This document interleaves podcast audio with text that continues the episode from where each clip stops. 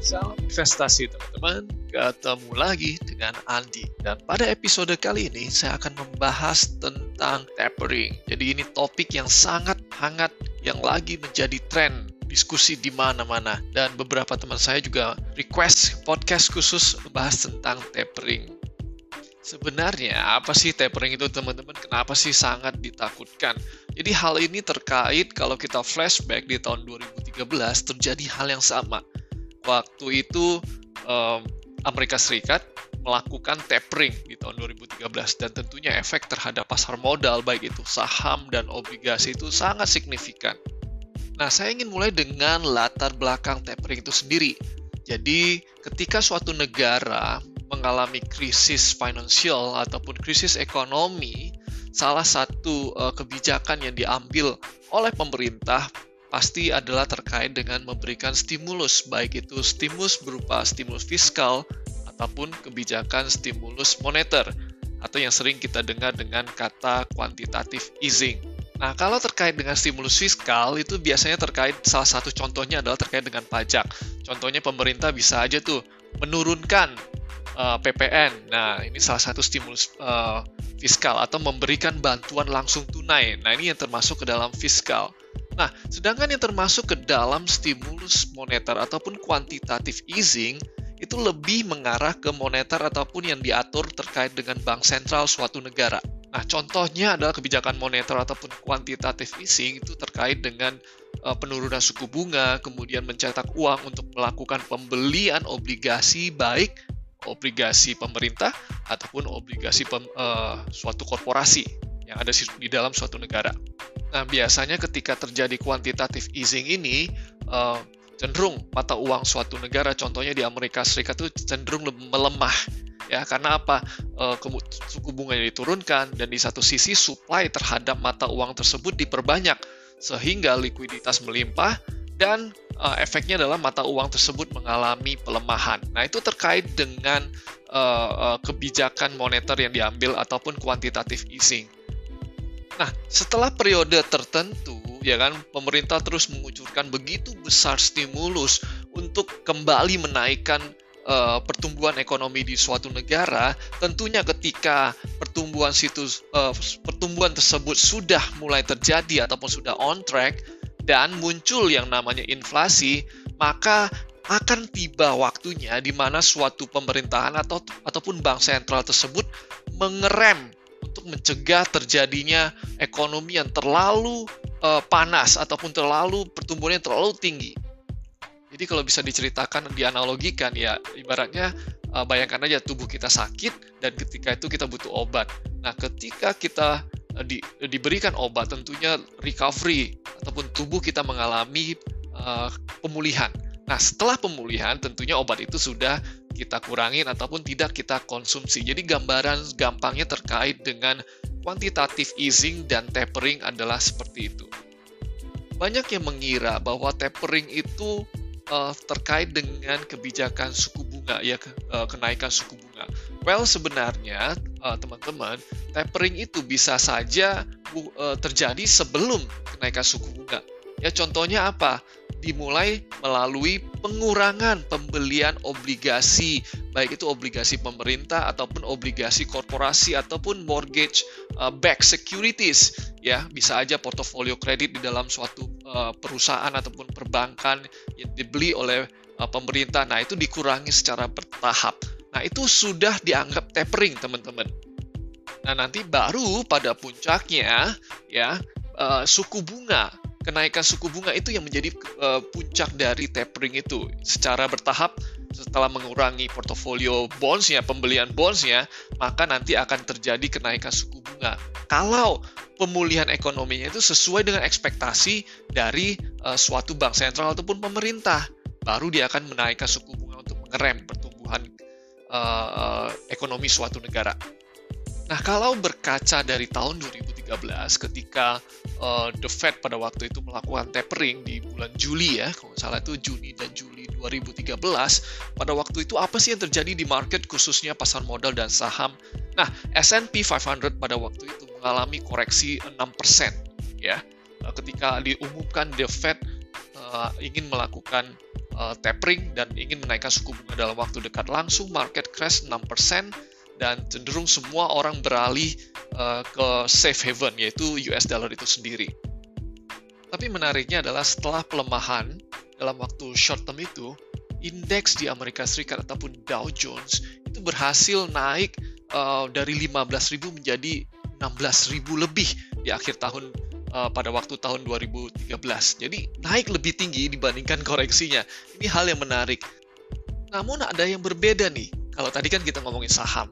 Tetapi ketika terjadi tapering itu harga uh, US Treasury yang 10 tahun pada waktu itu Juni ya kurang dalam kurun waktu 6 bulan 6 sampai 7 bulan lah ya. Itu nah, dari 1.7 uh, ataupun 1.6 itu naik sampai dengan 3% teman-teman. Jadi naik cukup naik signifikan. Jadi kita bisa lihat bahwa ketika yieldnya naik tentunya ya harga bondsnya kan koreksi. Nah, jadi kita bisa melihat bahwa dalam kurun waktu tapering, ternyata aset equity di Amerika Serikat itu lebih diuntungkan dibandingkan dengan obligasi uh, pemerintah Amerika Serikat itu ya pada uh, pada waktu tahun 2013 itu ya. Lalu bagaimana dengan Indonesia? Nah, jadi dalam kurun waktu terjadinya tapering, uh, ternyata hal yang sangat negatif terjadi di Indonesia, khususnya pasar modal, uh, saham dan obligasinya kita. Jadi kurang lebih uh, saham pada waktu itu IHSG dalam kurun waktu 6 sampai 7 bulan, yaitu uh, Juni sampai dengan Desember, itu minusnya kurang lebih sekitar 20 persenan. Ya, itu yang terjadi dengan IHSG pada waktu ketika uh, tapering ini terjadi di 2013.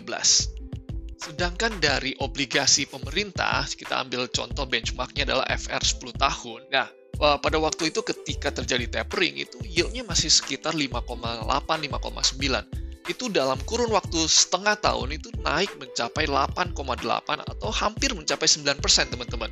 Jadi kita bisa lihat impact yang cukup signifikan terjadi uh, ketika tapering itu terjadi untuk saham uh, di, uh, di Indonesia dan juga obligasi di Indonesia. Ternyata bukan hanya saham dan obligasi saja, teman-teman. Ternyata efeknya juga sampai dengan ke rupiah.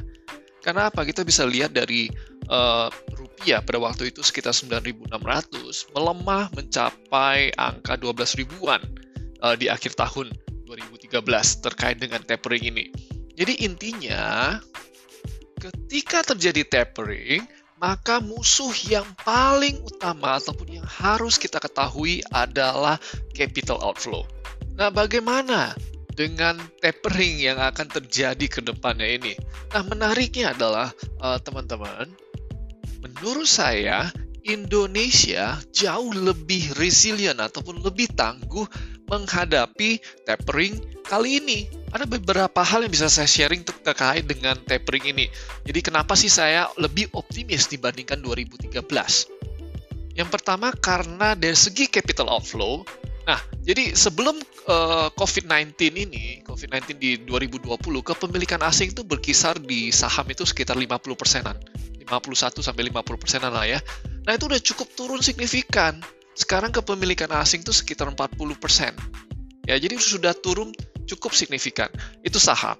Gimana dari segi obligasi kepemilikan asing sudah cukup turunnya bukan signifikan lagi, sangat besar sekali. Sebelum COVID-19 itu sekitar 40%. Sekarang itu kurang lebih sekitar 22%. Jadi angka yang sangat rendah. Dengan kata lain, potensi terjadinya capital outflow tidak sebesar di tahun 2013.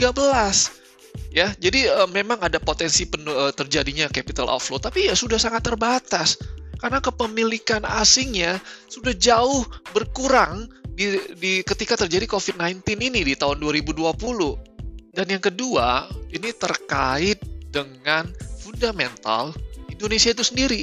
Indonesia jika dibandingkan dengan 2013 jauh lebih tangguh, lebih kuat dalam menghadapi capital outflow karena kita lihat sekarang ini fundamentalnya juga bagus sekali. Ya, sejauh ini kita lihat dari cadangan devisa positif, trade balance kita ataupun neraca perdagangan kita positif karena ekspornya yang uh, yang naik signifikan, bagus karena apa harga komoditi lagi booming, jadi efek ke neraca perdagangan kita. Jadi secara gambaran besar fundamental Indonesia itu sendiri jauh lebih ready dibandingkan 2013. Dan yang ketiga, ini terkait dengan perkembangan banyaknya saham-saham digital ataupun teknologi yang IPO. Nah, ini memberikan ruang untuk Indonesia uh, untuk menyerap capital dari foreign untuk berinvestasi di Indonesia. Dan tentunya ya ini uh, kontra ya, kontra berlawanan dengan capital outflow. Malah bisa menarik investor asing untuk berinvestasi di saham-saham di Indonesia ataupun di obligasi juga. Ini juga memberikan uh, sentimen yang positif. Jadi uh, ya dengan kata lain boomingnya digital ataupun teknologi belakangan ini di Indonesia ini memberikan angin segar ataupun sedikit kasta, uh, katalis positif nih untuk uh, menutupi terjadinya uh, tapering ke depannya ini. Ini hal yang positif, teman-teman. Dan mungkin uh, faktor yang terakhir yang uh, membuat saya optimis adalah negara-negara uh, seperti China ini sekarang ini mengalami sentimen negatif karena pengetatan regulasi yang mereka lakukan di China ya terkait dengan perusahaan-perusahaan teknologi. Nah itu membuat appetite investor asing itu sedikit uh, jadi wait and see nih terhadap saham-saham yang ada di China. Nah tentunya ketika mereka underweight di dalam uh, suatu negara China dalam portofolionya dia, nah tentunya dia harus melakukan overweight nih. Salah satu optionnya apa? Ya kembali ke Amerika Serikat ataupun negara-negara lain yang memberikan opportunity yang menarik. Dan menurut saya Indonesia ini salah satunya, teman-teman. Jadi saya sangat positif sekali kalau terjadi tapering, yes, memang ada resiko capital outflow, cuman sudah sangat terbatas, ya. Dan uh, dan mungkin gak akan separah tahun 2013. Jadi semoga dengan penjelasan ini teman-teman bisa jadi lebih mengerti tentang apa itu tapering dan kurang lebih impact-nya terhadap pasar modal Indonesia itu seperti apa ya. Jadi uh, semoga penjelasan ini membantu. Dan menariknya adalah kalau teman-teman terakhir ini uh, kalau kita bandingkan dengan tahun 2013 Ben Bernanke dibandingkan dengan Jerome Powell ataupun ya gubernur uh, the Fed ya kita bisa ngelihat komunikasinya jauh lebih jelas jadi market juga udah price in nih semua. Bukan hanya teman-teman yang tahu akan terjadi tapering. Semua orang di negara semua negara itu tahu akan terjadi tapering. Ya uh, tinggal kapan waktunya. Dan beberapa fund manager juga sudah melakukan adjustment ataupun rebalancing portofolionya jadi menurut saya uh, sudah uh, mencerminkan price in. Harga-harga yang, yang ada sekarang ini kurang lebih sudah ada price in faktor di dalamnya. Jadi sebagai kesimpulan, yes, tapering itu uh, akan ber, akan memberikan efeknya. Lebih ke negatif ke obligasi ya khususnya di Amerika Serikat ya. Obligasi karena apa? Kenaikan suku bunga kemudian pembelian obligasi yang sudah dikurangin ya efeknya apa? Harga obligasinya ya cenderung lemah ya kan? Karena demandnya turun. Nah di sisi lain equity-nya malah booming yang di Amerika Serikat.